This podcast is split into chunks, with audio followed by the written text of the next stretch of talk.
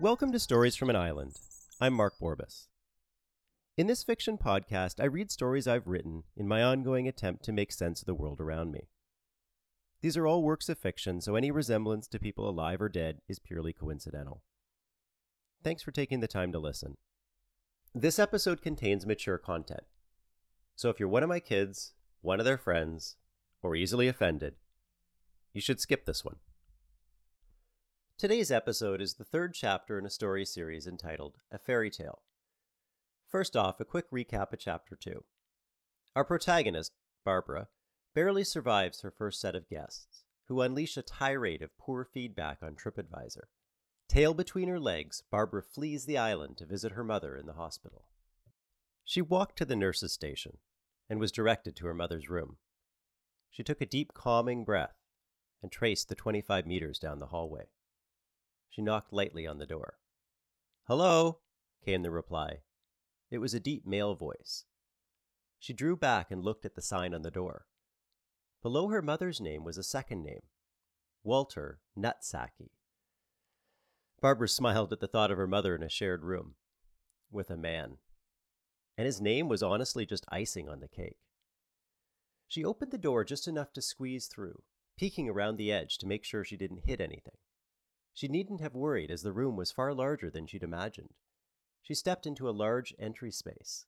A wall mounted headboard and equipment remained, but the bed closest to the door was gone. A solitary bed was positioned on the far side of the room, by the window. Where's my mom? Barbara asked.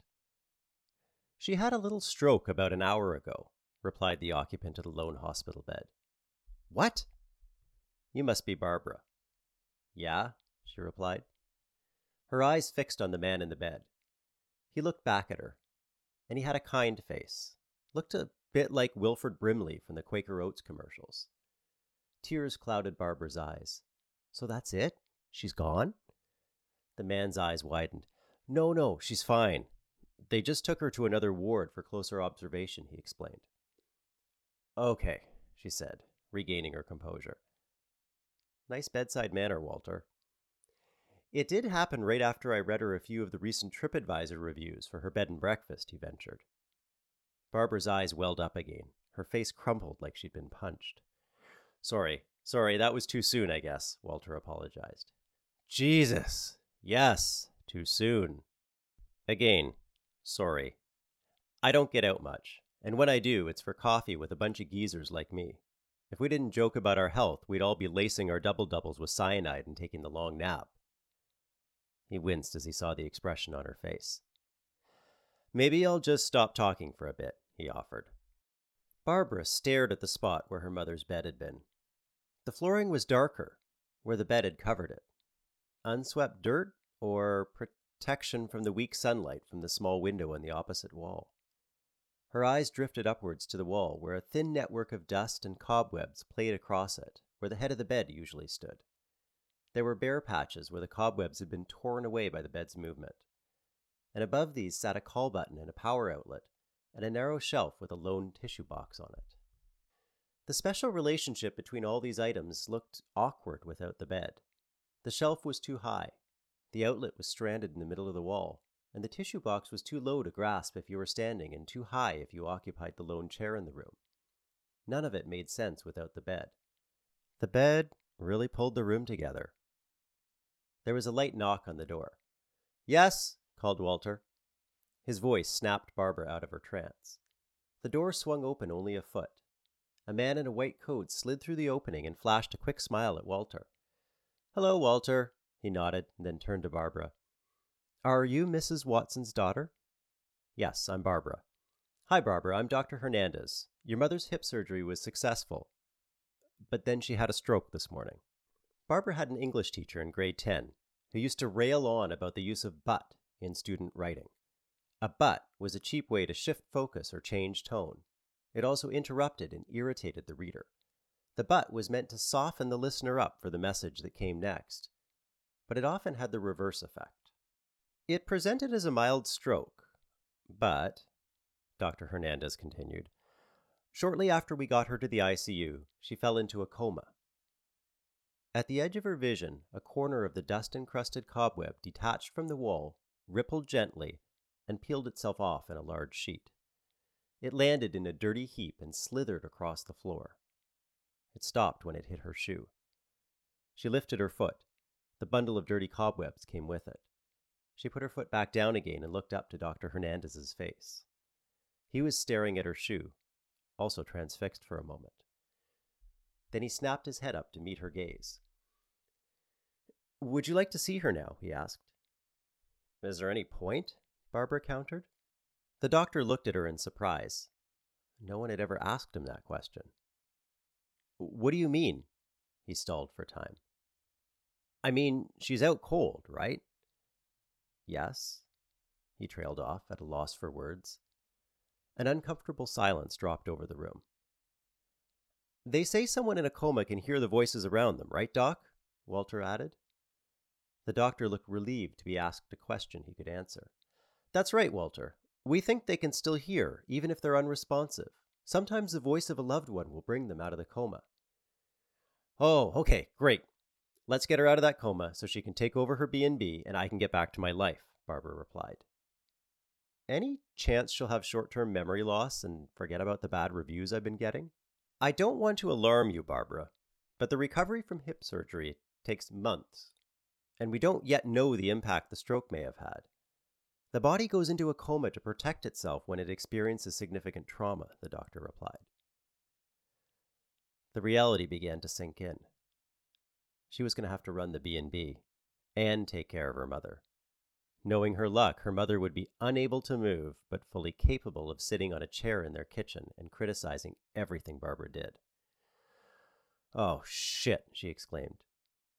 Would you like to see her now? the doctor asked again. Yeah, I guess so. Why don't you follow me then? he suggested, and opened the door. Barbara obeyed his instructions like a well behaved kindergartner. She fell in step behind him, walking mechanically out the door. Say hi for me, hollered Walter. Barbara spun and fixed him with a shocked look. You just don't know when to stop, do you? she asked incredulously. I'm serious, he pleaded with a wounded look. Oh, never mind. Barbara turned back and passed through the door. Dr. Hernandez was already 15 steps down the hall. Nurses and aides shifted to the other side of the hallway in a subtle show of deference to him. Barbara didn't want to run, so she took a few double time steps, looking like a gangly first time speed walker. No one seemed to notice. They were caught up in their own tasks and journeys. A hospital was a good place to be anonymous. Everyone either had something wrong with them or were helping someone who did. So the curiosity and judgment that permeated every other public space was muted here. Once she got within five steps of the doctor, she slowed down and savored this liminal space where she could move unseen like a ghost in the hallway. No one met her eye, nor even looked her way. They looked down, around, or even through her. She was alone and invisible, and yet surrounded by people. It was freeing. And then it was over. Dr. Hernandez held the elevator door open for her. They began the familiar, uncomfortable dance two people perform in elevators. They made eye contact. The doctor flashed a quick, wry smile. Then both looked away. Dr. Hernandez studied his clipboard. Barbara analyzed the elevator button layout. The machine ground slowly upwards as if pulled by an unwilling sloth. Enough time passed that each felt compelled to say something to the other. The tension built until Dr. Hernandez stepped into the breach. I tell administration that I could see six more patients a day if they could speed up this elevator. Mm hmm, mumbled Barbara in response. Five more excruciating seconds passed before the doors mercifully opened. She fell in step behind the doctor again. He nodded and said hello without slowing to several doctors and nurses they passed. Barbara coasted along unnoticed in his slipstream. She was invisible again, in the liminal space, like a skier who catches up with the wind at her back and enjoys a moment of perfect calm, with no pressure from any side. A moment punctuated only by her own breath and the soft swish of her skis against the snow. The doctor slowed in front of a door and opened it for Barbara to pass through. She stepped tentatively inside. Her mother was lying on the bed covered in a blanket. She looked small and old. When had she gotten so old? A heart rate monitor bleeped slowly, marking the seconds of her mother's slumber. I'll leave you two alone, Dr. Hernandez said softly as he pulled the door closed. Wait, what am I supposed to do? Barbara asked. Talk to her. Can she hear me? The doctor shrugged and tugged the door closed. The noise from the hallway faded as Barbara returned her gaze to her mother. Hi, Mom, she ventured. The doctor says you might be able to hear me. She walked closer to the bed and touched her mother's shoulder. The heart rate monitor bleeped. Barbara snatched her hand back. Her mother remained still. The monitor bleeped again, echoing the cadence of Dorothy's resting heart. Barbara reached out again and shook her mother's shoulder. She waited and watched. Nothing happened. Emboldened, she leaned over her mother and pried her right eyelid open. She used to do this as a child on Saturday mornings when she was hungry for breakfast and her mother wouldn't wake up. The monitor bleeped again, surprising her again. But her mother remained still. Just checking. Barbara took a deep breath and exhaled. I hope all your guests aren't entitled jerks like the ones that stayed last night. Thank God they cut their visit short. I would have carved my eyeballs out if they'd come back for another night. They totally trashed me on TripAdvisor, which is bogus, and I had TripAdvisor launch a full scale investigation. Just so you know, she looked over to see if there was any reaction from her mother. Nothing. She couldn't remember the last time she'd been able to talk to her mother for so long without being interrupted with advice or criticism, or her mother's favorite, criticism cloaked as advice. Barbara sighed. I know, I'm sure not every guest is perfect, and you've had your fair share of jerks too. Look, Mom, I'll take one more swing at it, and then you can come back and take over. Okay? She pulled out her phone. I'm going to call in sick for my next shift on the ferries. She logged into the employee portal and booked the sick time. There. Done. Now Falcon's Nest will get my undivided attention for the next five days. She looked over at her mother again. Don't worry, I won't fuck it up too badly, she said, as she got up to leave. Barbara walked out of the hospital and towards her car. She looked at her watch. With a bit of luck, she could catch the 5 p.m. ferry. She rounded the corner into the residential neighborhood. The back of the black SUV loomed large midway down the block. She could see the whole back of it, including the stick figure family stickers around the license plate. The stick dad was doing a squat with his hands lifting the license plate holder. The stick figure mom was lying prone on top of the license plate holder with a martini in hand. The stick kids scattered across the trunk lid, appearing to play a dozen sports between them. A red and white UFC 192 sticker lurked close to the bumper, and chrome testicles hung off the trailer hitch. She could see all of this because the view was unobscured by a car. Her car. Her car was gone. As she got closer, the black clad man stepped back onto his porch. Buster's towed it about an hour ago. You were hanging too far over the edge of the sign, and someone complained they couldn't get out of their driveway, he yelled across the expanse of manicured lawn. He motioned to his own driveway and smirked. Without a word, Barbara turned on her heel and walked back the direction she came from. She'd been to the Buster's lot in Victoria a few times and knew where to find it. As she spotted the sign on the chain link fence, she could hear the yard dogs beginning to snarl and growl. One approached the fence, bared its teeth, and growled at her. She grabbed a stick lying on the ground and began running it along the fence, making a loud clanging noise. The dog whimpered and ran away. She was buzzed in the front gate and walked up to the office. A rangy, mid 30s man stared her down. He wore a greasy Molson Canadian hat, parked on his unkept mullet. His shirt identified him as Clint. Hi, Clint, she said. How'd you know my name? he asked, with a slack jawed look that showed off every one of his seven front teeth. I have a gift. Fucking right you do, he said. What can I do you for? My red hatchback was towed in about an hour ago. Clint looked at the clipboard on his desk. He scanned up and down the rows with a grubby finger. Yeah, got it. You were blocking a residential driveway. Barbara opened her mouth, and then thought better of it.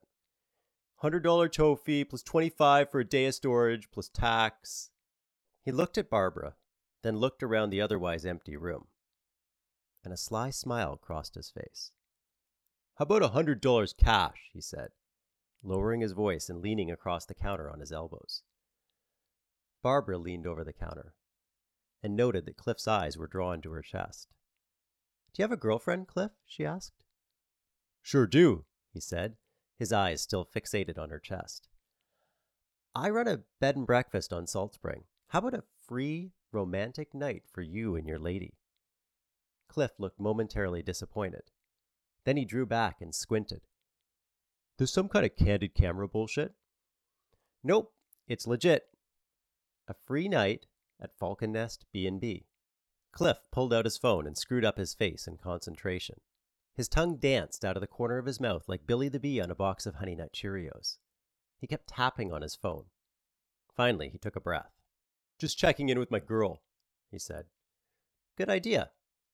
His phone honked like the General Lee. She likes the idea. She's checking it out now. Then his face clouded over. She said it only has 3.7 stars, so no dice. He looked up and leveled her with a steely gaze. My lady is classy, has to be four stars or more. Barbara pulled out her debit card and paid the full bill. Cliff tossed her the keys and pointed to the left of the office. She walked out and found the car, and then she doubled back into the office. I need a boost. This earned her another untrusting look. Fine, he said, collecting his keys and a tire iron from behind the counter. He made sure she saw the tire iron. Ten minutes later, Barbara was on the road again. She looked at her watch. 425. She wasn't going to make the five o'clock, so she pulled off into the seaside village to read books for free at the bookstore. Later that evening, she pulled up to her mother's house. A note was posted on the door. Hi, we're the Hudsons. We waited around for two hours and then left. Tried calling, too. Please cancel reservation. Barbara looked at her phone. It was 7:45. She had 5 missed calls. The last one came in at 7:30. Her phone dinged. You have a new review on TripAdvisor. Barbara trudged inside, slammed back the signature mimosa that had been sitting in the sink since breakfast, and fell into bed. She awoke early and made herself a cup of coffee. Heading down the hallway into her mother's office, she scanned down the guest schedule. The Morrisons were due to check in by five Tony and Jim. I wonder how often they get teased. The hieroglyphics beside their names indicated that they were easy guests who kept to themselves and always arrived with their own car. Fucking right, Tony and Jim, I like you already, she exclaimed. Draining her cup of coffee on the way back to the kitchen, she noticed the rays of sun slanting through the skylights. It looked warm outside. She popped open the coffee maker and grabbed the used coffee pod. Fuck you, Keith, she laughed as she skyhooked it into the garbage. She made another cup, grabbed a notepad and the phone, and padded out onto the deck. It was a warm day. Already the air smelled faintly of Douglas fir and dry leaves. She could hear the crackle of the trees around her as the sun began baking them for another day. And she began a list. Wash, Keith, and Miranda's stank from the sheets. Cross that out. Jock could do whatever he wanted. The dirty bugger probably liked them just the way they were. Order shit from bakery and grocery store. She paused. There was some kind of schedule for ordering. Fuck the schedule, she said, dialing the bakery. A sweet teenage voice answered. Hello, Village Bakery. How may I help you? I'm calling from Falcon Nest to order stuff, said Barbara. Hang on a sec. Okay, so what do you need? What does my mother usually order? Let's see. Last week she ordered five loaves of bread, two dozen danishes, a dozen cinnamon buns, two dozen muffins, and a dozen mini quiches. Okay, set me up with that again, Barbara declared. Can you deliver today? No, it's too late, I'm afraid. You'll have to come and pick it up. Okay. Can you also add two Copenhagens to that order? Sure. Anything else?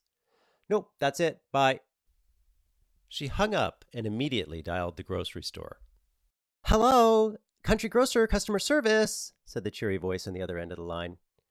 Hi, I'm calling from Falcon Nest. Oh, hi, Barbara. Your mother told me you were stepping in for a few weeks. It's Cindy. Barbara was silent. Cindy was famous for dating the head bad boy in high school. Now they were married, and he ran the local septic tank cleaning business. Hey, Cindy, how's shit Rick? Barbara asked. Richard is fine, thank you, Barbara, said Cindy in a condescending tone. How can I help you? I need food for the next guest assault. What does my mum usually order? Well, she typically shops seasonally and watches the sales flyer. It's too bad you didn't phone in your order yesterday. Your mom always takes advantage of 10% Tuesdays. Barbara sighed. You know what, Cindy? I'm just going to come in and shop myself. It's easier that way. Please give my best to Dirty Dick. She hung up before Cindy could respond and looked back at her list. It only had one item, and that was crossed out. So she picked up the pen and wrote again Bakery, grocery store, liquor store, drink half bottle of wine before the next onslaught. You know, it felt good to get organized. She drained her coffee cup and walked back into the house. The clock on the microwave said 10:30. Plenty of time. The bakery stop was so easy she decided to reward herself with a latte from the coffee shop a short distance away. She sipped it slowly on the deck outside and chatted with friends who passed by. She ordered another coffee. The lunch crowd drifted in and out. She had a bowl of soup. She looked around to see if anyone was paying attention and then grabbed a Copenhagen out of the bakery bag. At three o'clock, she stood up and took the bakery bag to the car. She had even gotten the hang of that trick with the key and wasn't parking on hills anymore. On her way to the grocery store, she decided to check out the thrift store. She met a few friends and they got talking, and an hour later she was back on the road again to the grocery store. An hour was still plenty of time. To be safe, she reorganized her list to get to the liquor store first for a one liter bottle of Screeching Owl. She couldn't bear to drink any more of that stuff her mother had. She pulled into the grocery store lot at 4:35, and it was full of cars. She was used to shopping at unusual hours because of her shift on the ferry. A cart smashed into her hip. Its wild-eyed driver was too busy staring at a list grasped in his claw-like hand. He was mouthing, "Toopy ham, Toopy ham," over and over again as he read the purple scrawl on the paper. A smart car backed out of the special spot assigned to the pint sized menaces and stopped mere inches from her before accelerating away. There were no carts in the corral by the door. It was Friday afternoon before a long weekend, also known as the one time that usually kind and sleepy islanders lose their shit and turn into a frenetic zombie horde. This is because they're all desperately trying to get their chores done before the tourists arrive. Barbara braced herself. What the fuck would Jim and Tony eat for breakfast? She decided quickly on a fruit platter, Quaker instant oatmeal, orange juice, milk, sausages, and cream. She raced to the front to find every checkout lane stacked up at least four carts deep. Crazed shoppers were driving their carts back and forth like they were trying to win a race at the Bonneville Salt Flats. At least two ladies appeared to be meditating in the lineup. They winced occasionally. The Dharma was weak today. She had to make a split second checkout line decision between the kid who talked aimlessly and sporadically stopped scanning and packing while he pontificated and Cindy. Cindy's lineup was shorter as she was on customer service. Barbara wheeled her cart over to Cindy's line. As she loaded her items onto the counter, Cindy, of course, recognized her. Hi, Barbara, you sure picked a busy time. Hi, Cindy. Technically, this line is for five items and fewer, but I won't tell if you don't. My lips are sealed, said Barbara, with mock seriousness that went right over Cindy's head. Cindy bagged her groceries and Barbara was on her way. She looked at her watch. 4:50. If they were even 10 minutes late, she'd have time to gun a few glasses of wine. After a few more near-death experiences in the parking lot, she got into the car. A man in the opposite aisle slammed the trunk on his Subaru Forester and hopped in without moving his cart. Wrenching the car into reverse, he bumped into the cart, sending it slowly rolling towards Barbara's car. He stepped on his brakes. Barbara made another split second decision. She wiggled the key just so. The engine coughed to life. She popped the clutch and swung out of the spot just as the cart passed by the hood of her car and slid all the way down the side of a white Audi Q7 parked next to her. She grinned wildly. She pulled into the empty driveway, grabbed the groceries in the back seat, and walked swiftly inside. Depositing them on the counter, she grabbed her wine vase from the drying rack and poured a healthy measure. She downed a big gulp and slid onto one of the kitchen stools, sighing deeply with relief. Just as she took her last sip, the doorbell rang. She pulled a few stems from the dried flower arrangement, dropped them into the vase, and then trudged to the front door. A couple stood on the other side. He was tall, with salt and pepper hair, dressed in a smart polo shirt and chinos. She was up to his shoulder, dressed in a white t shirt and jeans with short blonde hair that looked purposefully messy. Barbara could see a white Audi Q7 in the driveway behind them. Hi, we are the Morrisons, he said. Of course, you're Tony, Barbara said, looking at him first. And you must be. Jim? she said to the woman. The couple stared at her. The woman opened her mouth to speak, but words didn't come immediately. I'm just shitting you, said Barbara. Come on in. The two exchanged a relieved look. He walked in the door with her close in tow. Are we at our usual room? he said as they walked down the foyer. Yep, said Barbara. They walked down the hall to the room Barbara had slept in the past few nights. She waited to see if they were going to complain about how rumpled the sheets were. Looks just like last time, Tony said. Nothing has changed. Jim turned to Tony. I told you nothing would be different, he said, and closed the door. Barbara walked straight to the fridge and retrieved the wine bottle. She replaced the dried flowers in the arrangement and filled the vase back up to a half inch from the rim. She walked out onto the deck and breathed in the fresh air as she sunk into the outdoor couch. Ten minutes later, she heard a soft voice say, Excuse me. Tony's head appeared through the sliding glass door. I don't want to disturb you, just wanted to let you know we're headed into town now. We'll be back by 10. Could we have breakfast at 8:45 tomorrow? she said. Sure, said Barbara. Enjoy your dinner. Thanks. Tony retreated into the house, and a few minutes later, the Audi coughed quietly to life, and she heard it roll down the driveway and turn onto the main road. Oh, that was easy, said Barbara to her glass of wine. She downed the glass of wine slightly slower than the last time, and then walked back into the kitchen and pulled a Stouffer's dinner from the freezer. She heated it and consumed it without ceremony, accompanied by the last of the bottle of wine. She carefully tidied the evidence and then walked down the hall past the room she'd slept in the last few nights. Then she turned back and went into the room. A few quick tugs on the duvet made the bed look fresh, she fluffed the pillows and then wiped the bathroom sink out with toilet paper, dampened with a few drips from the faucet.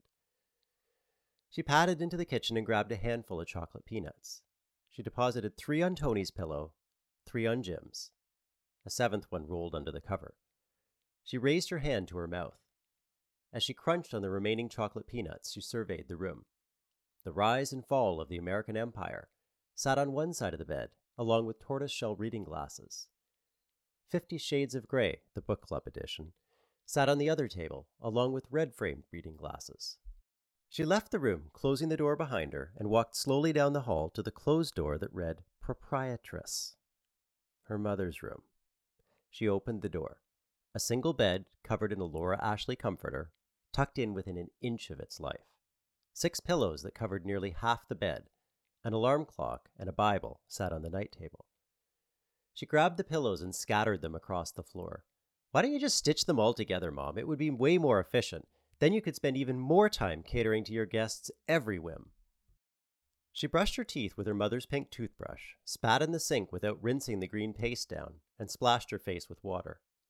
Walking back into the bedroom, she set the alarm for 8:20 and fell into bed. The room spun just a little as she lay down, but not enough to keep her from drifting off to sleep within 3 minutes. The alarm sounded like a submarine klaxon. Barbara bashed it into silence and groaned. She closed her eyes. The klaxon went off again. She bashed it into silence and groaned. She closed her eyes. The klaxon sounded again. She bashed it into silence again, and this time swung her feet onto the floor. Stepping around and over the pillows strewn around the room, she made her way to the bathroom. The haggard, wild haired woman that looked back at her from the mirror looked only somewhat familiar. She washed her face and rummaged through the bathroom drawers to find a hairbrush. The alarm went off again. She found the off switch and checked the time 8:37. She smoothed her clothes and walked out to the kitchen. She made herself a cup of coffee and started eating the Copenhagen. As the caffeine and sugar hit her bloodstream, she took down a basket, arranged one of the kitchen hand towels in it, and began opening the bakery bags, arranging two of each pastry in the lined basket. She crisscrossed the ends of the hand towel, covering the pastries like she'd seen them do for room service, and put the whole basket in the microwave for five minutes. She'd use this time to set two places at the bar, pour two glasses of orange juice, and dump the fruit platter into a bowl. The microwave beeped as Tony and Jim slunk into the kitchen. They sat down and looked at each other before turning to face Barbara. Tony's mouth opened, but again no sound came out, so she closed it again. Coffee? said Barbara, to fill the void. Yes, please, they said in unison. Barbara brewed two cups and placed them, along with cream and sugar, in front of her guests. Thanks, they said again in unison. Jim sipped his immediately, while Tony meditatively poured cream from the carton and stirred her coffee slowly. Barbara opened the microwave door to retrieve the pastry basket. A powerful aroma of bleach, Stouffer's lasagna, and wet straw burst from the microwave. She spun and dropped the steaming basket between Jim and Tony. He pulled aside one corner of the kitchen towel and reached for a pastry. Holy Dinah! he yelled. Barbara watched his face change from surprise to anger to determination in just a few seconds. He looked at Tony before speaking. Barbara, your mother always left us a thank you card, he said. Oh, said Barbara. There was a long pause. We really appreciated the gesture. It was a very important part of our stay, said Tony. Oh, said Barbara. I'm not a big card person, but I really appreciate your business. You guys are super easy guests. If you could have met the last couple that were here, you'd realize just how grateful I am. Tony and Jim continued to stare at her, the same way she stared at people who couldn't figure out the ice cream vending machine on the ferry. Sorry, guys, said Barbara. Note taken for the next time. Can I get you anything else for breakfast? No, thank you, said Jim. We'll take a few pastries for the road. We have a long day ahead. They left the kitchen with a muffin and a cinnamon bun and their cups of coffee. Barbara sipped her coffee and ate her other Copenhagen. Five minutes later, the two trudged out of the room, fully packed. Thank you for your hospitality, Barbara, said Jim through a tense jaw. As he turned to walk to the door, Barbara noticed that a melted chocolate peanut had stuck in his neck hair. It bounced jauntily as he thundered down the hall. Goodbye, Barbara, said Tony, depositing their two empty coffee mugs on the table. She followed them to the front door. Jim was already in the car. Tony threw her duffel into the trunk and touched a button on the tailgate to close it. She walked out of sight to the passenger side. Jim rolled down his window and spoke to Barbara. Nice bit of driving in the grocery store lot, he said, pointing at Barbara's car, then at the long silver scrape that ran the whole length of the driver's side of his SUV. Barbara smiled nervously and waved. They left in a spray of gravel. She sighed and watched them disappear down the driveway. People are strange, said Jock as he appeared from behind a clump of pampas grass. How did it go with the Morrisons? Not great, she said. They were really easy guests. They seemed tentative yesterday and then grumpy this morning. Maybe Jimmy still hasn't noticed what she's reading, he said. I could give her what she's looking for. He swished his machete, lopping off a tall pampas grass stem and then looking chagrined as he caught it and tried to stick it back upright. It fell over immediately. Maybe, said Barbara. They kept on about not getting a stupid thank you card. Jock nodded knowingly. Ah, yes, the Falcon Nest thank you card, a time honored tradition, he said with a wink.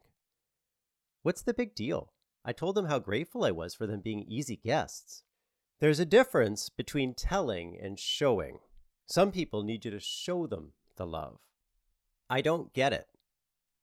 Jock paused. What do you mean? he said.